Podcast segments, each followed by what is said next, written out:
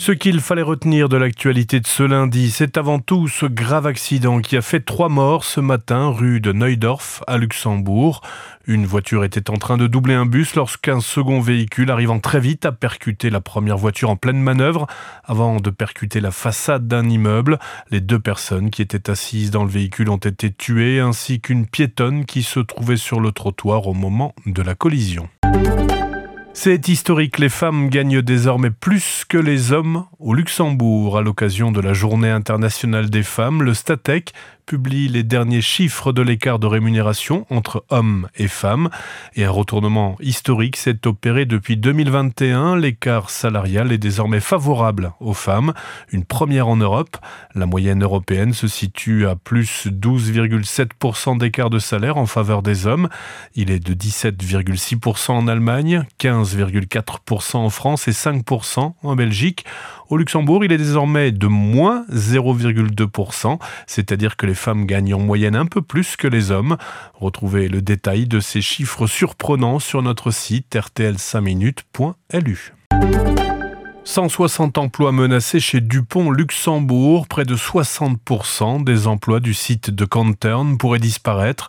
Deux lignes de production de Dupont Teijin Film ne sont plus rentables, indique la direction. La matière première fait défaut depuis des mois.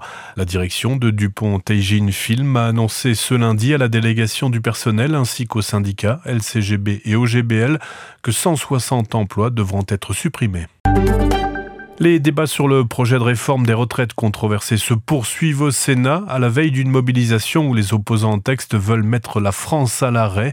La sixième journée d'action s'annonce massive contre la réforme et son report de l'âge légal de départ de 62 à 64 ans. Les routiers ont déployé des barrages filtrants dès lundi matin, ajoutant aux perturbations attendues dans les transports.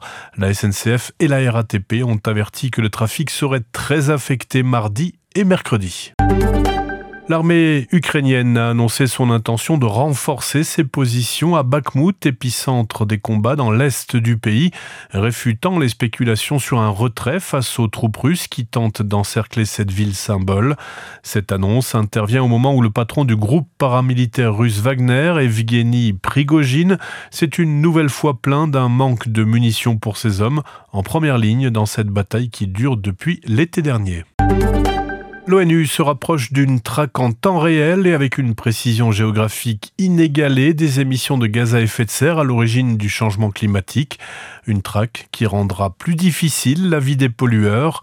Le conseil exécutif de l'Organisation météorologique mondiale, réunissant plus de 30 pays, dont les États-Unis, la Chine, la Russie et l'Inde, a approuvé le projet de création d'une infrastructure mondiale de surveillance des gaz à effet de serre, visant à combler les lacunes en matière de connaissances et de production de données sur ces gaz pour mieux les combattre. Retrouvez toute l'actualité du Luxembourg et de la Grande Région en continu sur 5minutes.lu.